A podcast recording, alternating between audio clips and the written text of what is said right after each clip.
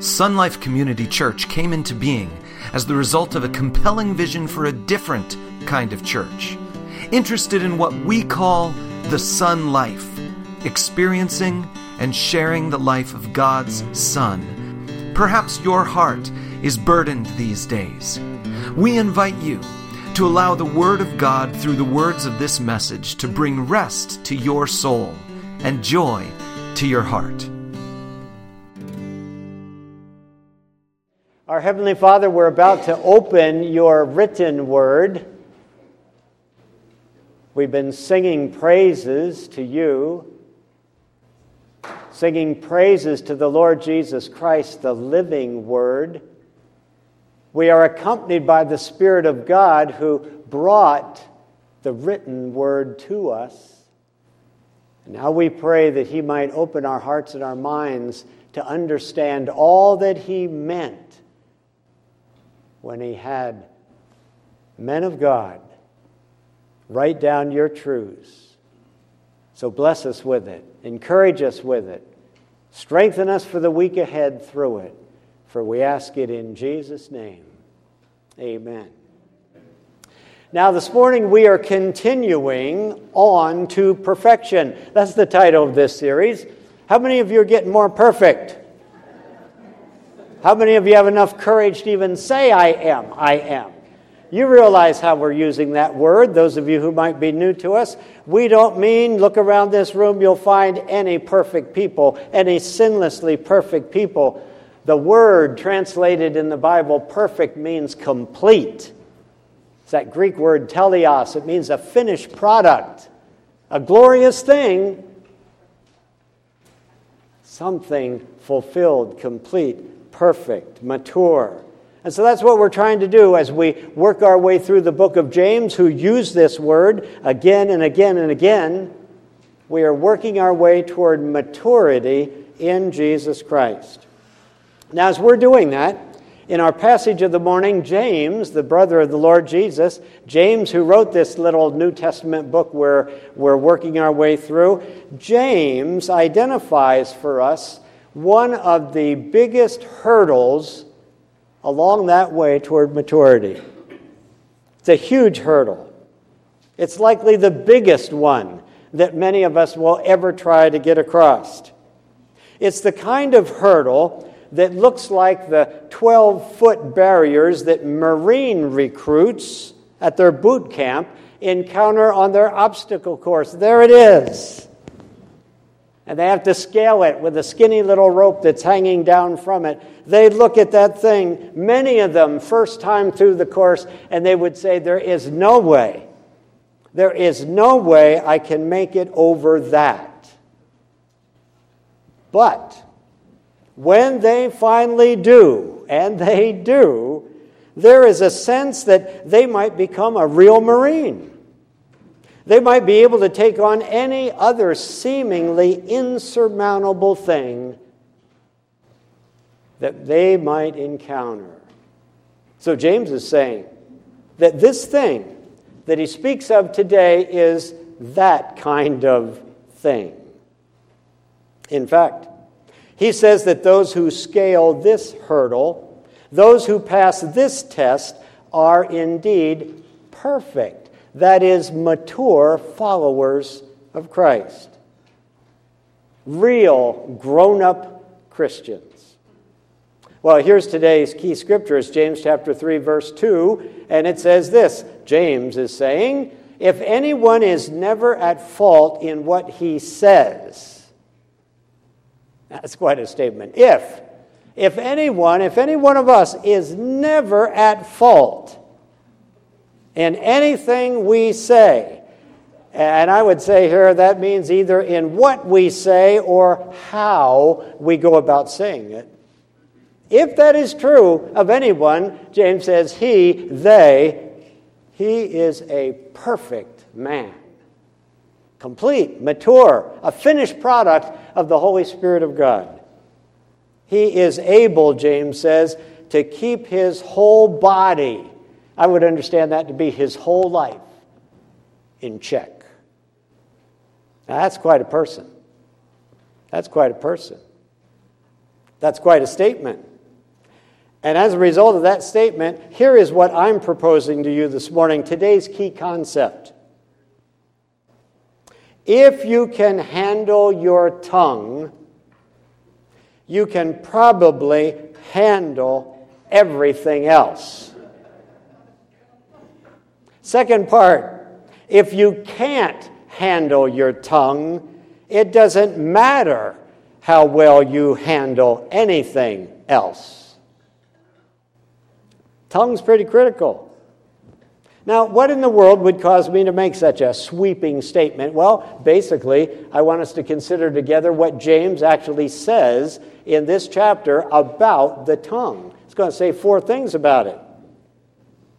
And as we jump into it, let me just add that if James were writing today, 2022. If he were writing today, he would have to include our thumbs right along with these comments about our tongues. For much speech today is not spoken out loud, but it comes out of the various forms of social media communication. So keep that in mind as we proceed this morning. Consider now, first of all, what James in the first century says about the tongue. He says the tongue functions as the director of our lives. Now, I don't know if you've ever thought about that. The tongue is like the director of our lives. In verse 4, he compares the tongue to the rudder of a great ship.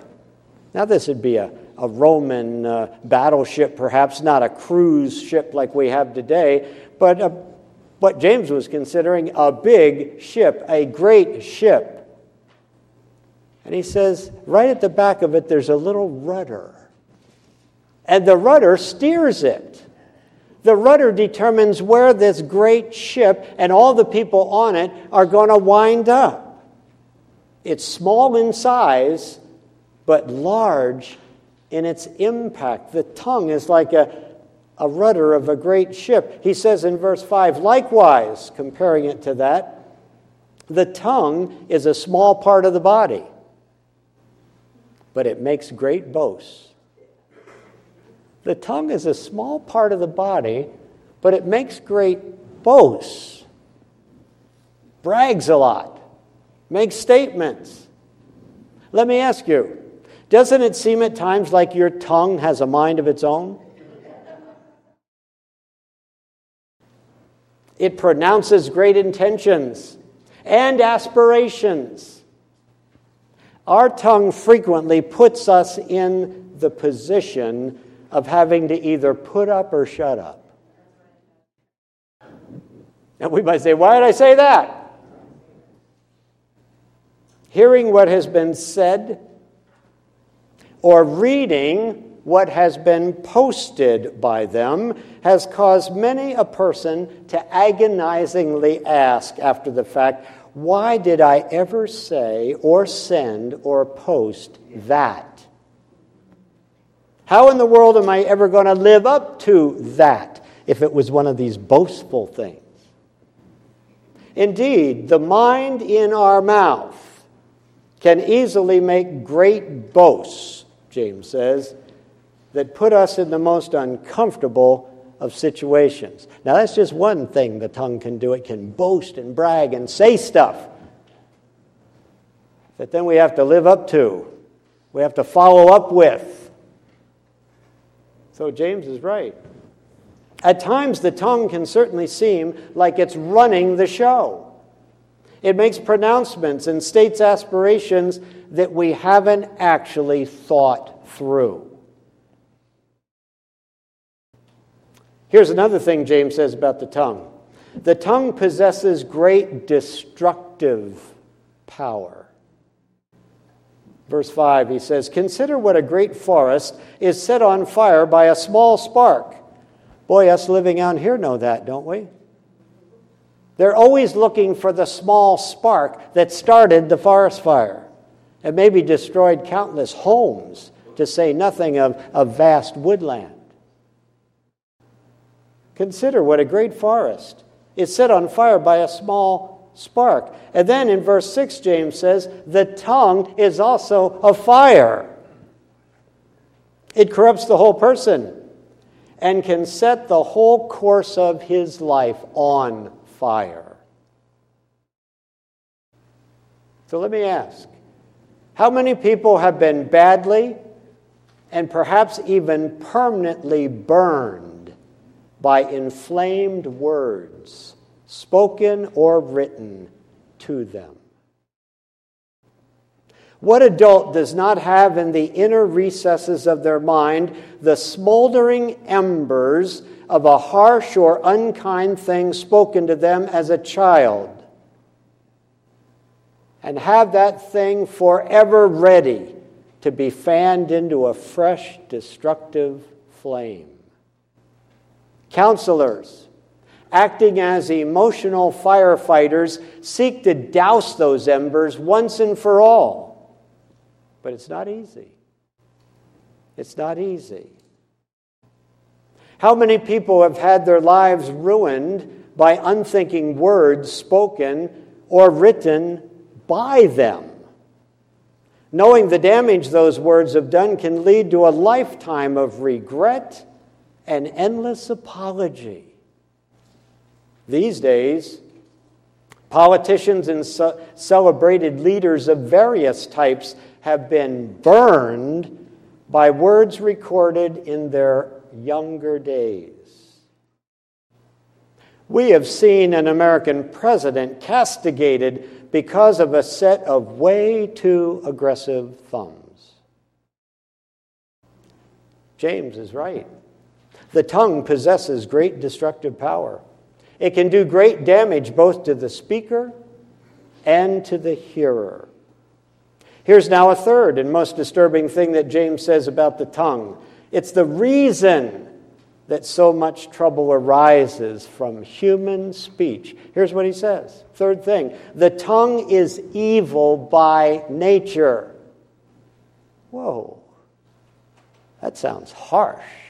James ought to watch what he writes, don't you think? The tongue is evil by nature. Verse 6 he says the tongue is a world of evil among the parts of the body. A lot of the parts of our body dabble in evil and sinful things, but the tongue, he says, is a, is a world of evil among the parts of the body. Verse 8 gets worse. It, the tongue, is a restless evil. It never quits. It never relaxes. It never says, I've said enough. It's a restless evil full of deadly poison. Whoa. Now, that's something to think about. Evil by nature, deadly even.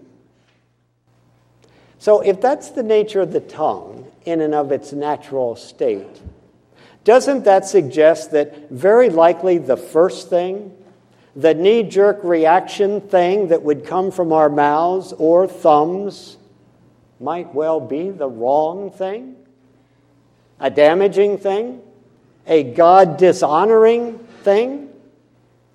Once again, I'd say James is right. The tongue, in and of itself, is biased toward evil. That's why it's so naturally destructive. We'll talk a little more about that in a minute. Here now is the way I'd express the fourth and final thing that James says about the tongue. He says the tongue has no commitment to consistency. Verses 9 and 10 is how he expresses it. With the tongue we praise our Lord and Father. We've just been doing that. Tongues are good for that. Praise God, we have tongues that we can praise our Lord and Father. He says, and though with it, the tongue, we curse men who've been made in God's image. Out of the same mouth come praise and cursing. My brothers, this should not be. Indeed, the mouth seems to have a mind of its own, and that mind is neither logical or dependable. What was said yesterday has no necessary bearing on what is said today, and it's no guarantee on what will be said tomorrow. How often these words of James play out these days on the postings of professing Christians' Facebook pages or other places, but I've only gotten as far as Facebook. So occasionally I read up, and you know, as you go through, and it's just one thing right after another. But how often have I come across something like this? Beautiful scripture passages with inspiring words regarding the beauty and adequacy of our God are posted one moment on Facebook, only to be quickly followed by that same person posting some rant about the frustrations and the irritation, irritations of life. And all too frequently punctuated by some far less than desirable language. I, along with James, would say, my brothers and sisters, this should not be. James is right once again. The tongue has absolutely no commitment to consistency. Our words can make us seem irrational and even unreliable. So at this point, we might all think to ourselves, why did my parents ever teach me to speak? it seems like I would be much better off if they hadn't. Why did that first grade teacher teach me to read and write? Even if I didn't speak, my thumbs get me in trouble. Why did anybody set me up for such a disastrous life?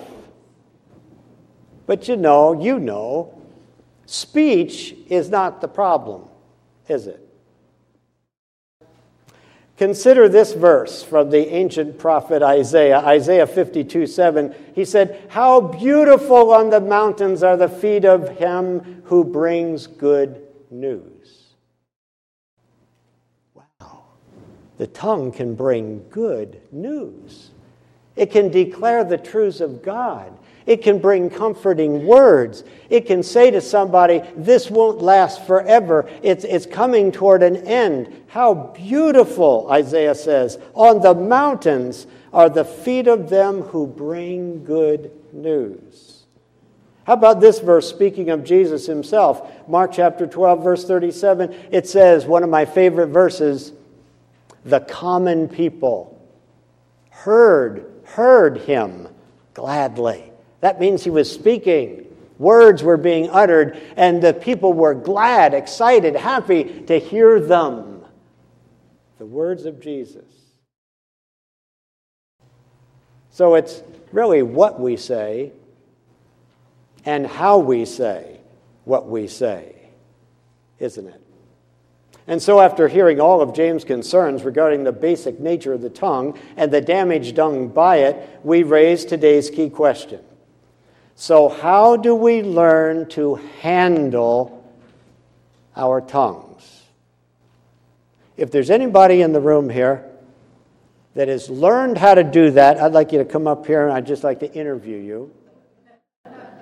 How exactly do we go about, how did you go about learning to handle your tongue that none of the four things that James says about the tongue is any longer a reality for you? See, I don't think any of us have been perfected in this matter. But there are things that we can do to head in the right direction. I want to share with you, even as I share with myself, three pieces of advice. One comes from Jesus, one comes from the Apostle Paul, and the third one comes from James himself. Here's the first piece of advice on how to handle our tongues and not let our tongues get us into the, the flaming problems and the life relationships and the destructive things that, that un, improper speech, hastily given speech, can put us. So here's the first one Become sensitive to why you say what you say. We've probably all had that experience of saying something these days, writing something, sending it off, posting it, and then reading it later and say, oh man, why did I say that? Or saying something to a person that all of a sudden we see their face drop and you realize you have really hurt them deeply, and, and immediately within you, it's like, well, why did I say that? Why did I do that hurtful thing? Here's what Jesus once said Aren't we glad he learned to talk? Out of the abundance, that is, the things stored up there, out of the abundance of the heart, the mouth speaks. Matthew 12, 34. You see, our words give us and those around us a peek into our hearts. It's our hearts that start out desperately wicked. That's what Jeremiah said, Jeremiah 17 9. Desperate words, destructive words reveal that our hearts are still in their original condition. It's our heart problem that leads to our tongue problem. And so, after Jesus identifies the problem for us, it's out of the heart that this stuff comes. The Apostle Paul provides a solution. He says, advice two, allow the Spirit, the Spirit of God, to change you from the inside out. Have you ever had anybody tell you to talk nicer? Now I'm going to tell you just a little story.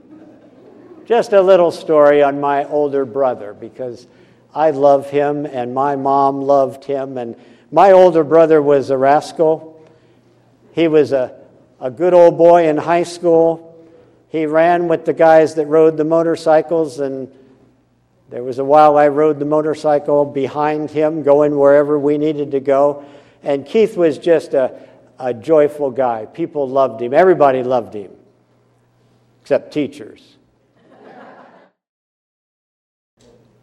And Keith, over the years, developed some what Harry Truman once called colorful language. And then he went into the Marine Corps right after high school. And you know, not one of those people there who are in authority over him, that he had to do exactly what they said not one of them told him to clean up his language. In fact, they introduced additional words to his vocabulary.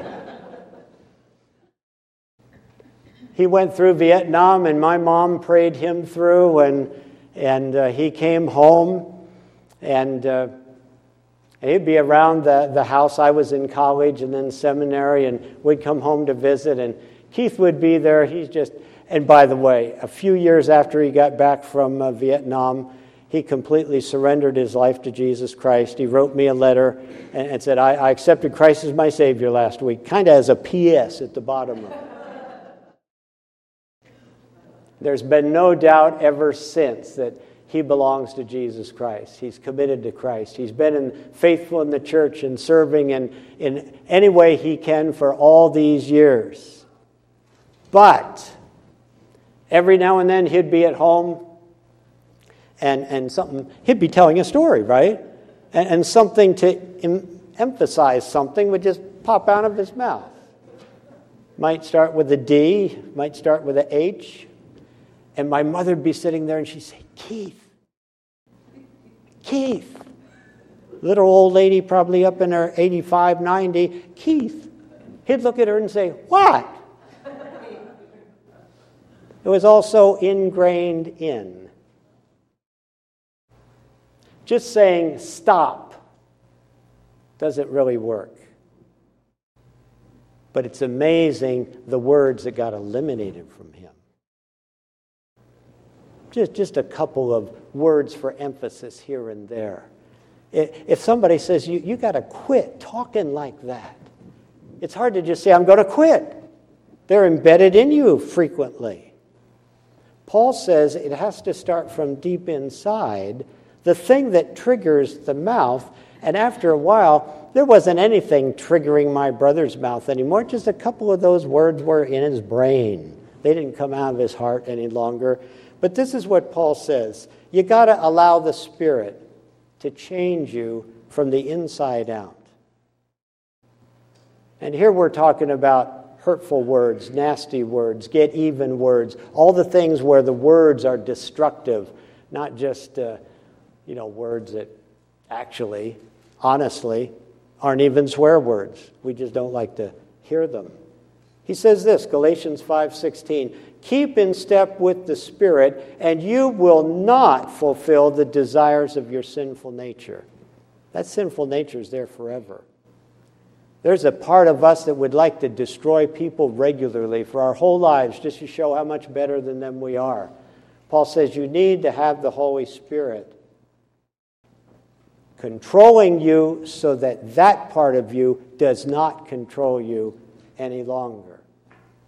And when that begins to happen, when the Holy Spirit enters into our life, then what we want to talk about and how we talk about it will change.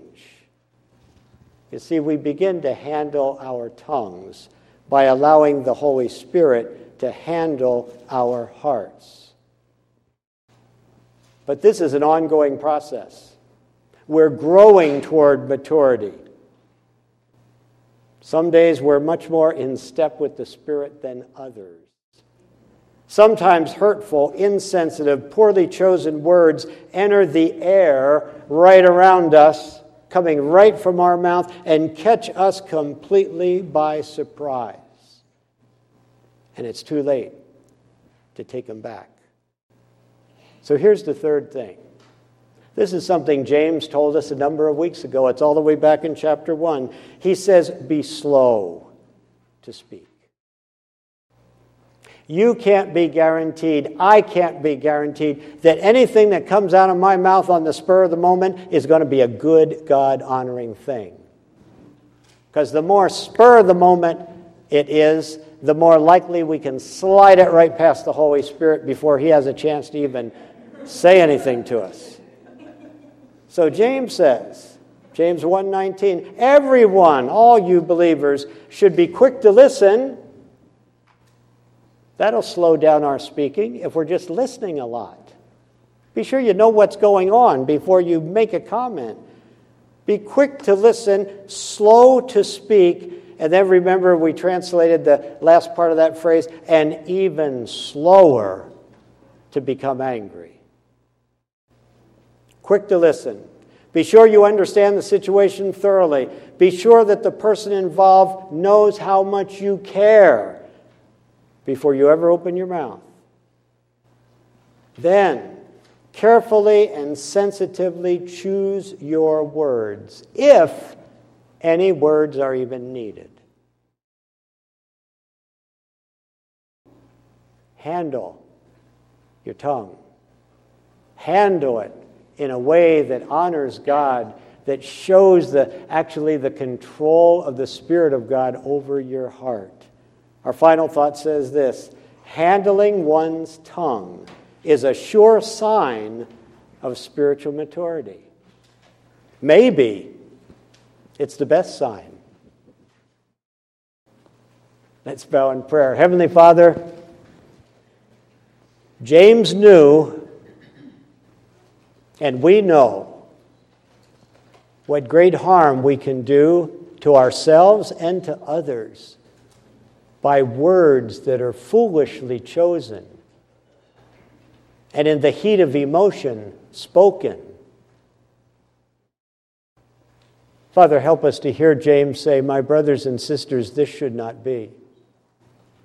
You should not be speaking well and speaking badly at the same time, praising God and denigrating people with the same mouth, shifting from your new nature right back to the old nature so quick, so fast, that folks might even wonder if you have a new nature. Father, we don't want to be those people. It grieves the Spirit. It hurts people around us. And it frustrates our ability to actually represent Christ. So, Lord, we ask that, that we might take to heart what we hear in the Scripture, that we might let Jesus remind us that it's the heart where problematic speech begins. It's the heart where ugliness is found. It's the heart where rash things arise. And Father, lots of us have hurts in our heart. Sometimes we strike back just because something seems like here it comes again. Father, cleanse us, heal us, and then allow us to, to have right at the center of our being a Holy Spirit nurtured heart. And then, Lord, may we, may we just be sure that we yield ourselves every day to the work of that Holy Spirit. That He would guide us, He would change us, He would nurture us, He would kind of remove from the core of us things that were once right there. And then, Father, as people, help us to decide that we will not rush headlong into conversations we will not rush headlong into things that we declare publicly in whatever means that we have. Father, don't let our, don't let our mouths abuse our faith and bring disregard and abuse even upon our Savior. But may we be those who who, when people see us coming, are glad to hear what we have to say, are glad to be around us and, and be reminded of the good news that Christ has brought and that the Spirit is producing. May our mouths be servants of God. For we ask this now in Jesus' name. Amen. We hope this message has inspired you to live the sun life together with us. If you are near Apple Valley, California this weekend, we invite you to join us in person Sunday morning or through our live broadcast. All the details are on our website at sunlifecommunitychurch.com.